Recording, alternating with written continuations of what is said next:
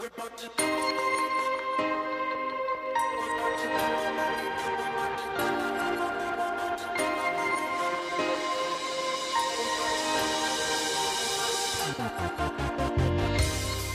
to the Life Giver Marriage Podcast, a place for honest conversation and hope for your military or first responder marriage. This is your host, Corey Weathers, and I'm honored to share this journey with you.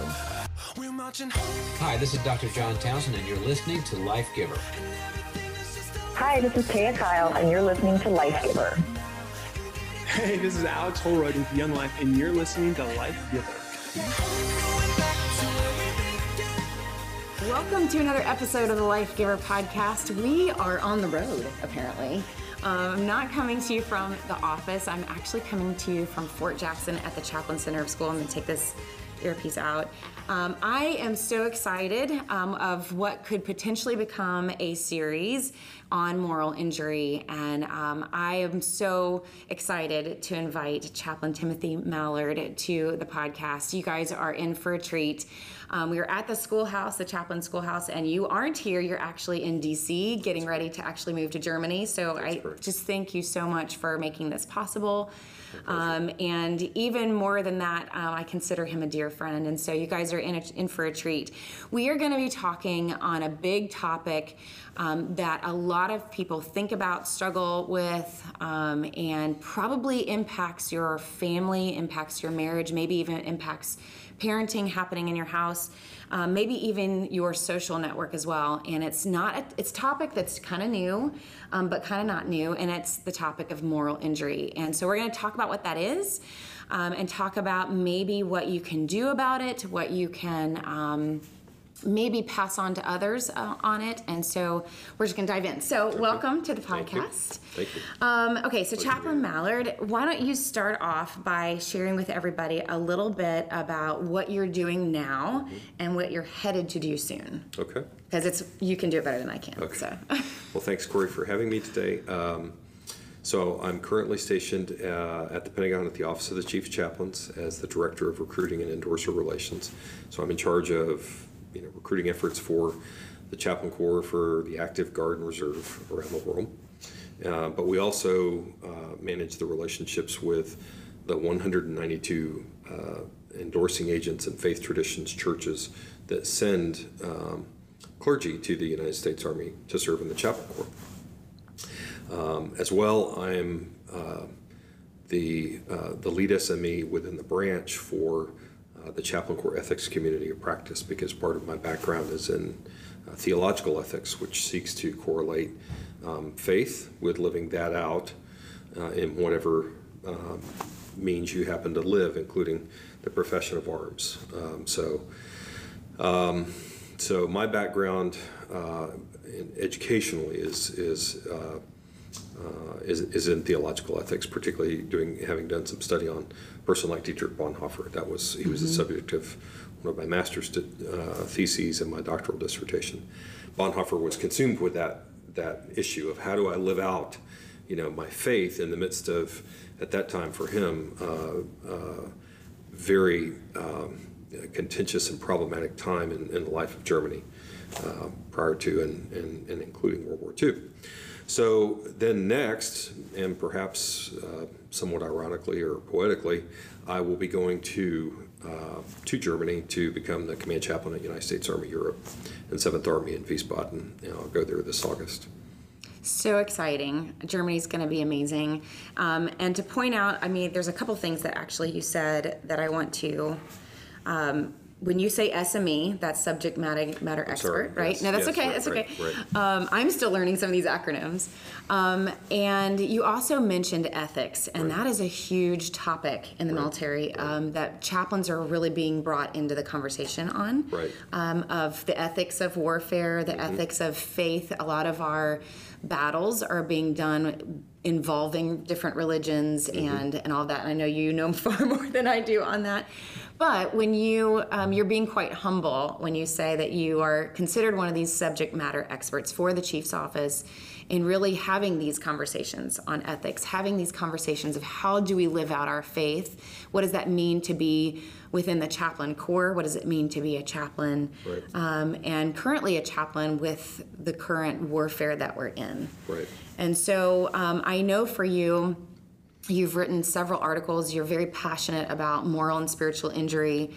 Um, you also, I know you and I could have a long conversation on the role of suffering um, in our lives and what does that mean and what do we do with that. And so I think to start, I would love to hear what is your definition of moral injury. Um, some people may have heard moral injury coming from, I believe it was Shaw or Shay. Uh, Jonathan Shay. Shea, Jonathan Shay, um, maybe was one of the first people that introduced moral injury into the conversation. Um, so, how would you define moral injury as most of the listeners might understand it with being military Sure. and first responders? Okay. Um, well, I'm going to move this closer to you just in case. Sure. Okay.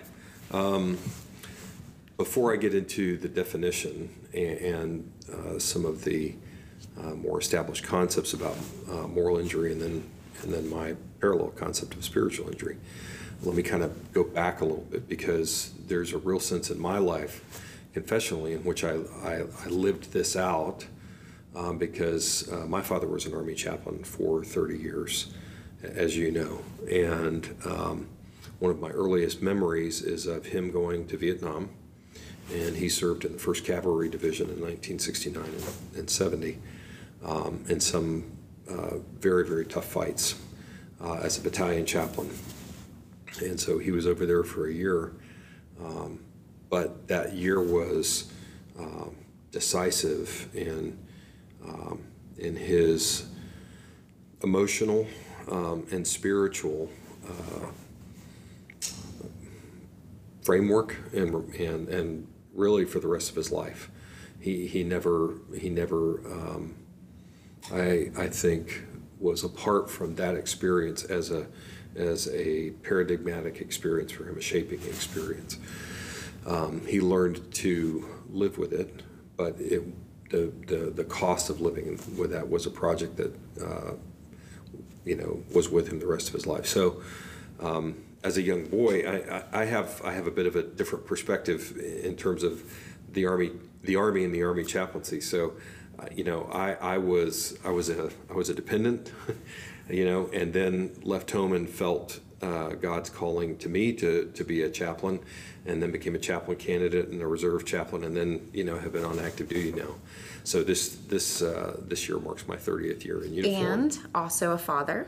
Right, right. Married, Right. uh, Sharon uh, and I have been married for uh, coming up on 32 years, and we have three three adult children. Um, and and now we have uh, also lived with this same set of experiences that that my mother and father and my family of origin lived with. So I have this sort of, you know. Um, unique uh, perspective of coming at this issue in a very practical um, way, having lived this from uh, some of my earliest earliest memories when my dad went to Vietnam. So um, I have written about this. The the standard definition of moral injury does come out of um, originally uh, it was a term with uh, a clinician named Jonathan Shay, um, very very eminent um, uh, clinician in the Veterans Administration who worked mostly like my father with Vietnam veterans.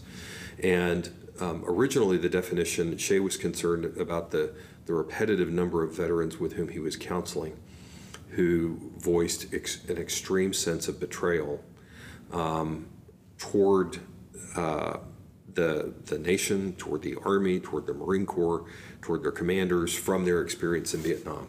That they felt like they had been put in um, morally impossible situations and given uh, orders at times, or maybe been called, you know, to uh, certainly to uh, conduct combat operations and engage and kill the enemy that violated their sense of uh, right and wrong. Even if they couldn't articulate that sense of right and wrong, it, it was sort of intuitive. They knew something was right or wrong and, and that they were still living years later with uh, the guilt of that. So the way Shay framed that, and then others after him, um, such as Larry Dewey and Ed Tick and others, um, was to focus on moral injury um, as um, uh, the, the key verb that they've that they used and has continued to be used by in the current literature, particularly in the Veterans Administration, is built on the, the, the verb of transgression, right? So that so that the the warrior um, something has been transgressed. Either the warrior has done that or it has been done to him or her. Um, originally, the, the the discussion professionally centered on that having been done to the warrior, mm-hmm. right? Mm-hmm. Um, but by the same token, I, I think predominantly, but it, it, also included the fact that, again, there were times that they were that uh, uh, warriors were called to do things in combat that that they just intuitively knew were wrong, and they had to live with that guilt. So, at any rate, um, so for example, um, if they were asked to um, do something where civilians were killed. Right. Is an example of that, right? Could could be. Here's here's another one, uh, and this comes from the the history of the chaplain corps. Mm-hmm. Um, we have the uh, the records of a Catholic priest who was a battalion chaplain, and there was a point in Vietnam, the war there, where uh, there was an order that came down from General Westmoreland, who was the commander of military forces of Vietnam, um, and there was an effort to count uh, bodies, it's, you know, uh, of the dead. And that that would give us some sort of metric on whether we were being successful in battle. This particular chaplain records that on his fire base, his commander wanted the ears of um, mm. the, the dead enemy. Uh, he wanted his troopers to cut those off, bring those back to the fire base, and, and create a mound, mm. you know, of those ears. That would be some sort of visible symbol you know, and uh, this particular priest um, sensed that that was that was wrong, and he he began holding a memorial service every week at that mound, mm. um, and and wouldn't wouldn't uh, stop, and, and eventually the practice stopped uh, in that particular unit. That's an example, uh, just one example, but um, at any rate, uh, the the term moral injury, however, has has morphed uh, with the wars in Iraq and Afghanistan and uh, uh, the so-called global war on terror. However, has now um, really sort of mushroomed, I think, particularly within the clinical communities, um, to encompass uh, a number of expressions. It's it's it's different than PTSD, post-traumatic mm-hmm. stress disorder, according to the um, according to the professional literature, can be diagnosed. Mm-hmm. Right, that is a that's a clinical diagnosis. Um, moral injury is not. it is a descriptive, um, pardon me, uh, attempt to categorize the effect on the warrior of some of their experiences in combat, residual experiences. Now, I have dealt with um, warriors who who clearly um, exhibit signs of moral injury, mm-hmm. right? Mm-hmm. Who did things in combat uh, for which they feel extreme amounts of uh, burdening guilt. Mm-hmm. So I, I don't, I don't, uh, I, I, I want folks to understand I'm not calling into question the validity of even the descriptive term of moral injury. However, what I have also seen um, is that there seemed to be a, uh, a parallel set of experiences, um, related set of experiences in war that warriors felt uh, that that also impacted them deeply um, in in a very uh, permanent way and in, in a pervasive way. And those are the two categorized two two descriptors that I use to connote uh, spiritual injury. It's both permanent and pervasive to the depth of their soul that they may not have had played any sort of role in in, mm-hmm. in, in, engendering and in, in, combat. Here, here's an example. Um, you know, a, uh, a very good friend of mine was killed by, by an IED on his, uh, his third week in country um, in, in Iraq. Um, and the, the definition of moral injury built on the word transgression, transgression implies, uh, in, again, in terms of ethics, it implies agency. Somebody did something wrong. Well, this sort of unanswered presumption in the, in the current definition is generally that uh, that the warrior did something wrong. You know, um, and yet I've had a number of warriors and their families say, "We were we didn't do anything wrong in this. We were we were trying to live out our, our, our faith, live out our calling to the to God or to the nation. We were trying to live up to the commitments that we made.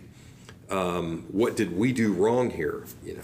And yet Uh, walked away with a wounding. Exactly, themselves. exactly. and, and, and I also have problems with the fact that transgression is generally considered a theological verb.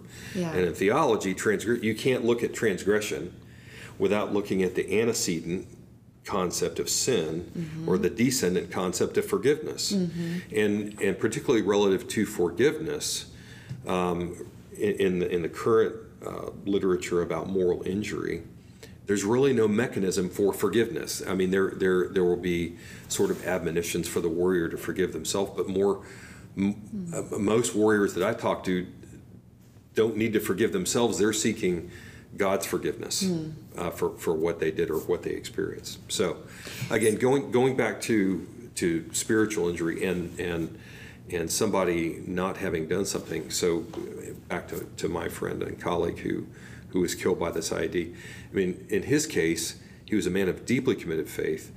Um, he had raised his family in that. I know that because I, I had known them for, for many years and, in fact, baptized one of their children. Um, his. His only decision was to raise his right hand and say, "Yes, I'll go."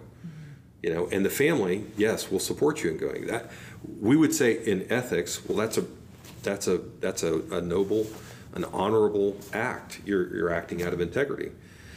And yet, his death, after only just three weeks in theater, they hadn't even completed what we call the uh, the RIPTOA, the Relief in Place and Transfer of Authority. Um, continues to impact that family system, right? So they also are wounded in a very deep and profound way.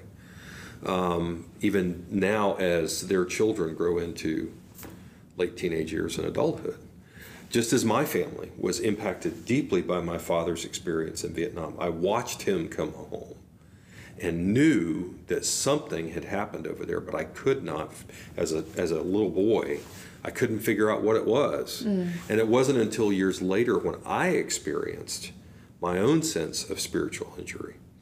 Um, a- and, then came home from a second tour in Iraq that my father was able to talk to me and connect about his own experience before he before he died. So So if I were to yeah. horribly sum it up, because there's no way to really, because you've done such a great job unpacking it. Um, are you saying that on a basic level, moral injury often is when a transgression has happened, where usually, by definition from Shay and, and some of the others, that this, the soldier or the person has done something or been asked to do something, an action, a behavior, a decision that goes against their morals or their values, and wrestling with the guilt of um, whether it was that leadership or whatever whatever it was that they felt that pressure to then go against their morals or values, and spiritual injury being this um, branch of it, if you will, that's harder to explain, where it's I didn't I didn't do anything, and yet I walked away with this deep, deep injury, soul injury. Right, uh, and well, and you've you've hit on a couple of things. Number number one, one of my criticisms of the current definition of moral injury is that the presumption is could or could at least is could be that the warrior has in fact done something. Yes, it has been the mm-hmm. agent that that transgressed, but it's not spelled out. It's not made clear.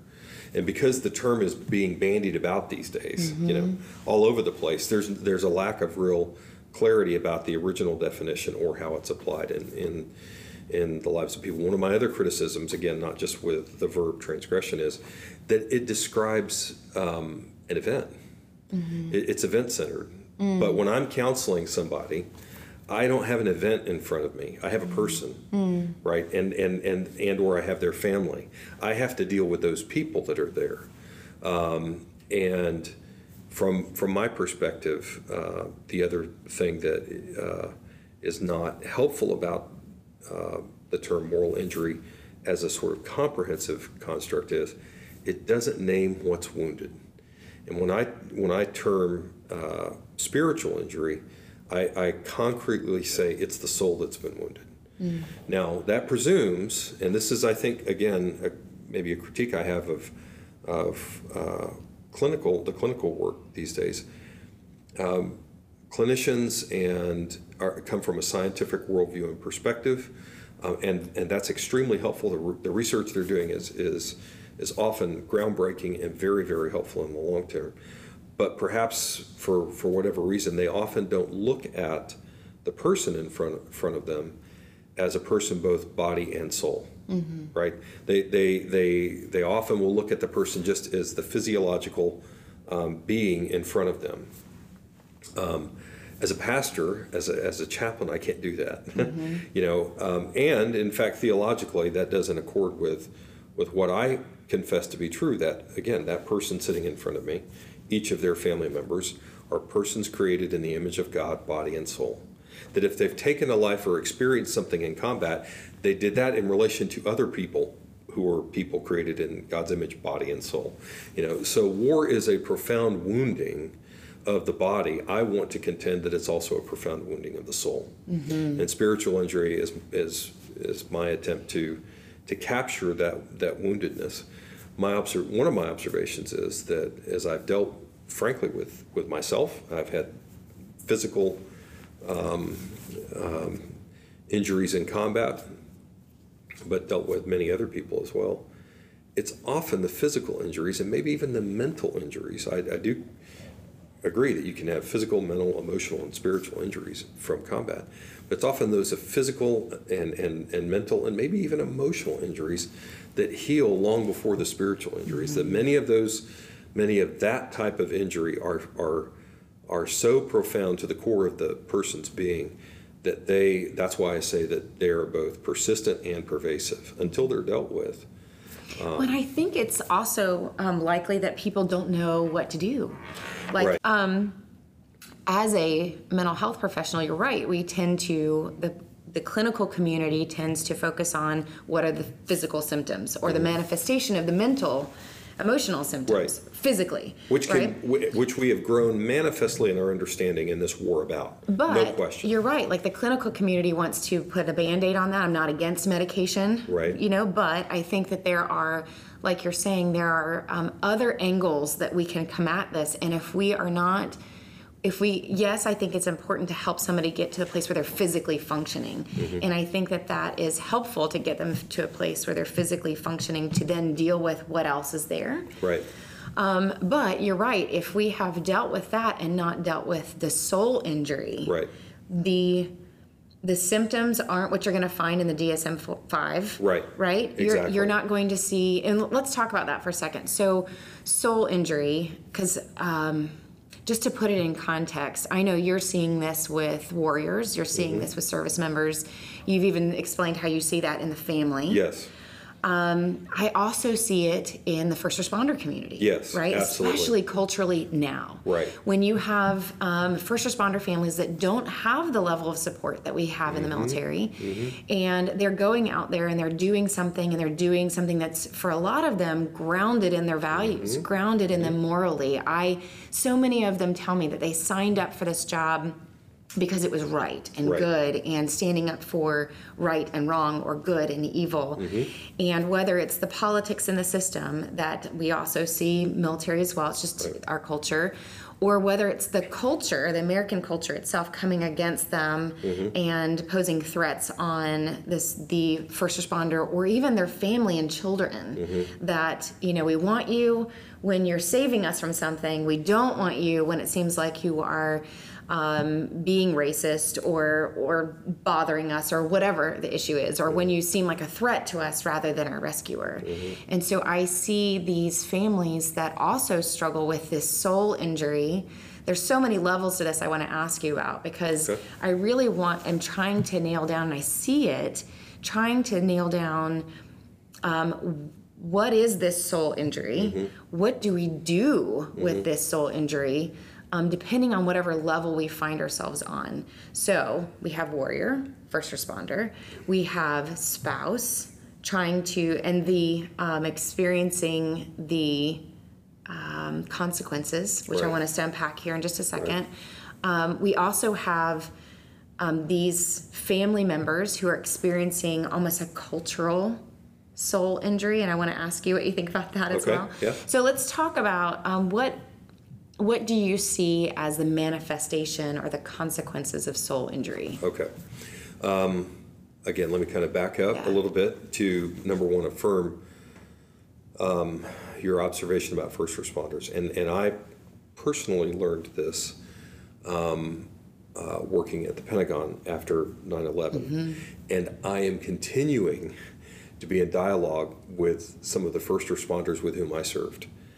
And in fact, know of that community that they, uh, that's, that particular cohort of people, uh, one of those in, in, that I have particularly in mind right now, ha- have experienced, you know, suicidal ideation or completed suicides, increased alcoholism, family problems, um, but also a deep sense of profound uh, impact from that. Again, having been motivated with what we would say is a right motivation ethically to serve. They, they came to serve, and if they could, to save lives. And then when it was clear that we couldn't save any more lives, to retrieve those who had died and, re- and return them to their families and communities with honor.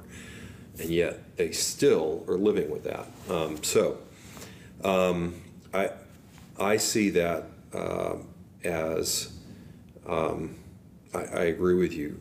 Th- This is not just um, a type of injury, spiritual injury, that only warriors experience. Uh, first responders can experience. I have uh, used this construct, frankly, with women who have been um, sexually assaulted and men who have been sexually assaulted, who who sense the same sense of deep woundedness to to their to their soul. So there there's a number of ways in which in in our society I think you could take this and apply it in in, in many different contexts. Now, how do I define spiritual injury as opposed to moral injury? Again, moral injury is defined as, as a transgression of deeply held beliefs, you know, and it's it could be assumed that that's on the part of the warrior. Um, I define spiritual injury as the foundational impact of trauma upon the soul that then ruptures foundational relationships of that person. And and I think of that. I think of those relationships concentrically. Now, um, in the in the warrior, and I'll take that Yeah. as an example because that's who I work with typically the way in the American way of war today, we deploy a unit, they go for uh, you know uh, nine to, to 12 months or perhaps even more at times. So the warrior might have experienced an event in time on, on the battlefield. Um, and he or she uh, might experience the ability to manage that for the rest of the deployment because there's a mission to do. We, we have we have to get this done. Um, I know I have a date on the wall that I'll- which I'll go home, that kind of thing. But I've also got a close knit support system. I have the unit here. So often um, the this the the moral and or spiritual injury can be ameliorated the, effects of it for the rest of that deployment because the warrior is is surrounded by their unit. However, again, in the American way of war, now we redeploy that unit. We mm-hmm. we disperse them to the four winds around the rest of the force. They go out to different units. They then never have the capacity often to continue to help each other mm-hmm. and their families deal with mm-hmm. um, the effects of those moral and or spiritual injuries which they experience which they uh, which occurred as individuals in their in their unit so then who takes up the the next level of relationship well, then it is the family system. So, a- and yet for many family systems and for many warriors, that moral injury, as I've defined it, becomes, or, and or spiritual injury, becomes like a red wall, a brick wall. You know, so, so the family knows something's occurred, um, but because they're unsure, they don't want to intrude, they, they, uh, um, they don't want to uh, perhaps upset the warrior. They, they, they think that maybe given more time, you know, he or she will come to terms with it. That wall just kind of slowly builds up in, in the way the family relates to one another. In addition to that, I think it's also that families can't even understand if they tried. Yeah, I, I, th- I think that's also very true. And on the part of the warrior, right, you, you often, if, if I can be a bit crass here, um, you don't want to burden your family with the crap Right. that you saw or experienced or dealt with. You, you don't want them to have to be um, afflicted by your memories, your experiences, your nightly dreams, things like that. And so you continue to just suppress those. And again, the wall gets built up more and more. So after a while, the wall becomes the, the way of the family system relating to one another. The unit is gone and dispersed. The warrior may have distant contact with them, um, but day to day, you know, he or she is living with this but doesn't want to burden the family. The family knows it's there but doesn't know how to get around it. And so um, th- this can become a barrier. So, also, I contend that that foundational rupture of relationships, however, extends beyond the family. What I've also seen with warriors who have experienced extreme uh, moral and spiritual injury, and by the way, a, a category, the way I categorize moral and spiritual injury is um, the twin wounds of war, right? So any parent of twins will understand. Um, you know, they look alike, they they sound alike, they may even act alike, but they're different. They're, they're they're you have two individuals in front of you, and as a parent, you have to treat both individuals as as as uh, as themselves. So I, I categorize moral and spiritual injury as twin wounds of war. So be that as it may, um, the rupture of relationships continues even beyond for the warrior not only the family system, but also the community, um, perhaps even in our case the army, the mm-hmm. nation, mm-hmm. and then God. Mm-hmm. The, the rupture is that's why I say it's pervasive and persistent. It, it, it literally impacts every one of those potential relationships let in the life ask of the warrior. this. Why why is God that outside concentric circle? Um, why not I think why not that person God then family then Right. That's a that's a fair question. I am again describing the perspective typically of the way the warrior thinks. Okay, okay. Right. So theologically and existentially, I would say yes, God is at the foundation of my being. You know, God mm-hmm. has created me, body and soul, but He's not out there mm-hmm. only. Mm-hmm. He is around me. He's in me. I I certainly understand. But his that. experience of of how that fractures. Exactly. The warrior's experience is oh, I not only have to keep this separate from my family, hmm. I can't let the community know. I can't let the army know for sure in our context. I hmm. can't let the nation know. And I can't, certainly can't let God know. Even though hmm. theologically we would say, well, God Started knows there, everything. yeah. He, he was there. He, he, it's a fallen world. He knows when, when, when sinful things happen and not just sinful actions that, that I commit, but sin that's visited upon me, right? he knows that we live in a fallen world. But the way the warrior thinks is um, all of my re- relationships have been ruptured. Mm-hmm. And, and the ultimate relationship, mm. not the penultimate relationships, but the mm-hmm. ultimate relationship is to God. And that's the one they're often most concerned about, but it's kind of they're trying to they're trying to deal with the most immediate one, Yeah. which is often the family system. Um, so reframing those relationships can, I think, as you're sort of perhaps leading to, can in fact be a um, a, meth- a methodology for achieving healing in the warrior. So, because I'm excited to go there Sure. on this. So, a spouse that might be listening who maybe knows that her spouse, her warrior, has gone through something and that he Mm-hmm. wrestles with it. Maybe he has nightmares. Maybe um, she sees evidence or consequences of something happening in his world Mm-hmm. Right. Mm-hmm. and is trying to put a finger on it. You know, but maybe there's not conversation happening in the Mm-hmm. house. Um, what are we? What are we likely to see? How does that manifest? Isolation. Yeah, it, it, it's, it's almost, um, the, the, the number one manifestation. I hate to ask that question because it No, goes no, back to the no. beginning of like No, what are the it- it physical. Right, manifestations, right. but No, how would but- they know? But you're, but you're right. Uh, one of the, the, the primary manifestations um, is, is isolation. And in, in fact, particularly for the warrior, an increasing sort of withdrawal. Um, they, they sense intuitively that all these relationships have been ruptured, or they think that they have, Mm. right? Um, and so they just withdraw further and further and further in, in, into a cocoon, uh, as it, as it were.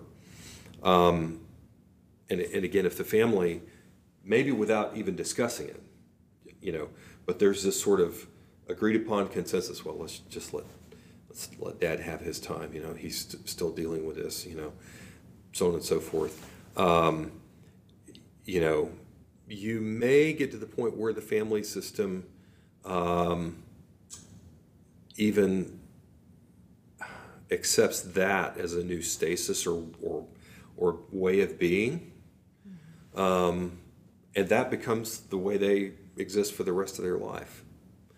Um, but is that what really God wants for us in terms of healthy family systems? I don't think that it is. That's another of my criticisms again about the, the way moral injury is both framed and treated in particularly the clinical communities these days. It's, it's almost like there's no realization that this impacts the family system, and in fact, the family system can be a mechanism for healing. So, um, so what does the family system do? What, what is the what does a, a family do in helping the warrior? I, Can I pause you before you Yeah, go there? sure, sure. Um, I want to ask, and I can produce this out if this goes in the wrong direction. Um, do you see some of this moral and maybe more so spiritual injury contributing to the increasing isolation that happens, especially in the military world, as um, as families or specifically as soldiers or service members Mm-hmm. go up in rank? Um, I, I do, and I think it's also attenuated again by the by the American way of war now. Like, are those connected? Oh, absolutely. You can't you can't disconnect any of the of the context, right? So, um, and for for and and again, as I'm I'm writing a whole new article on this, which is uh, uh, one of the the observations in that article is that one of the things that's contributing to this is, frankly, the um, the rise of the all volun the effects of the rise of the all volunteer force. You know, um, because in America we no longer send uh, warriors to war re- relative to or related to their communities. Right? We since 1976, um, and we, we always had the capacity for volunteers, but we had cons- conscription, the draft. Um, and I'm not saying that moving back to the draft would be the panacea for this or the, the solution, but all I'm saying is when we went to an all volunteer force, um, we became a highly uh, technically and tactically proficient military force. In fact, the most effective military force in the history of the world. I, don't think there's any question about that. But as a result, we weren't repeatedly cycling in people from outside in the populace, right? We we became this this often generally discrete group of professionals, um, so that now, unlike in my dad's day when he went to Vietnam for one year, and maybe if a soldier was a real professional and was going to be committed to, to the Army uh, or to the Marine Corps for a long time, they might go for a second one year tour. We've got uh, colleagues of Five, ours who have eight, gone five, yeah. six, seven, eight, nine, ten times, Yeah. who have deployed and then redeployed. So that has that way of, but but again, we've deployed and redeployed them, but there, there there's no connection to their communities, unlike in let's say the regimental system in, of the British Army, where a regiment represents a township and, and, and a county perhaps. Um, and when that regiment goes, the, the, the, the, the community sends them off, and when they return, the community receives them back. Our, our warriors just go fight, come home, and then we're just dispersed to the four winds. But again, if they've experienced trauma in combat, that individual is still carrying that through their lives no matter where they go. And, and are you saying, and yet they volunteered to do that? Sh- w- w- Yeah, we, we all do. I mean, Yeah. w- there's, no one held a But that's the variable in there of like, It- it because is- it's a volunteer force and you volunteered to, to live this lifestyle? No, when I say the all volunteer force, yes, it is all volunteer. You, you know, we, we can't compel someone to serve in the military. But the, the volunteerism extends when the person says, no, I will also reenlist and I'll mm-hmm. reenlist and I'll, I'll, I'll recommission as an officer. I stay within the military. Mm-hmm. So the all volunteer force is, is pervasive in terms of the life cycle of, of a career. Mm-hmm. But do we understand, again, that by doing that, again, we've achieved a highly uh, proficient force, but we've disconnected that force from, in one sense, maybe the very populace that we're supposed to serve. I think this is one of the reasons that I get so many people, and, and I'll, I'll just be perfectly candid. I- I don't travel in uniform anymore. Um, because I get so many people who come up to me, thank you for your service, thank you for your service. And I know that they mean well, but that often has this very hollow or empty feel to me. Um, and I'm not, I'm not um, casting aspersions on the motivations of people. I think many of our citizens are seeking a way to connect to their military, and that is sort of a, a culturally accepted common way that they can at least try. But for the warrior who may be dealing with um, extreme or, or enduring moral and or spiritual injury, all they want to do is, again, retreat. They want to be anonymous. They want to be isolated. They don't want to be called out and recognized. Does that statement, um, because I, we've been in that situation as well, um, do you feel like that they're, again, good motivation, good intentions, but is it, does it kind of point out or turn the lights on on the distance? Oh, absolutely. exists More A- than closing the gap? I, I think it absolutely does, and I think that we, eh, and this this is a sort of, um, I think foundational question to us as a republic. I think we've got to really, as a nation, wrestle with: Is this the way of war that we want to continue? Um, the- it's a profound question going back to our political fabric as a, as a nation, um, and To have this continued Co- separation? co- Correct, yes, to have this continued separation. Now, you, you brought up another effect of moral and spiritual injury.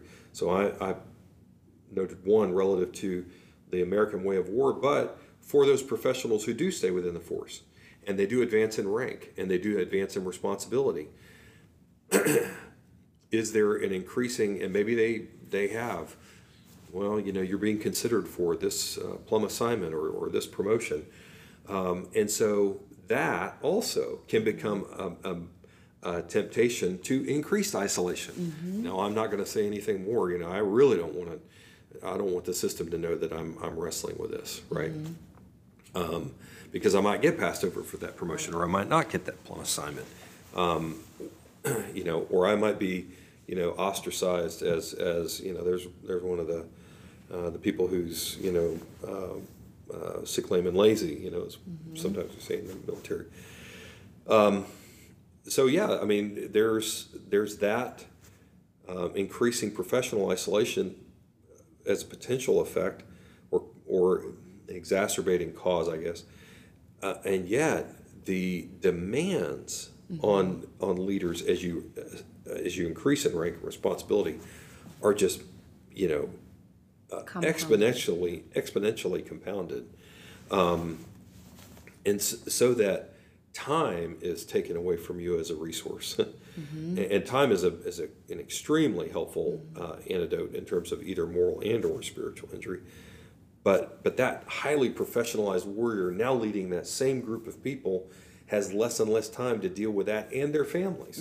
And so one of the things that we're also seeing longitudinally now, um, after America having been at this pace of war, this this this way of war for uh, 16, now 17 years since 9 11, is we're seeing this in senior leaders who have carried this through their entire careers, you know. And, and full disclosure, right? I have lived with all this and dealt with all of this in my own life and in my own family system.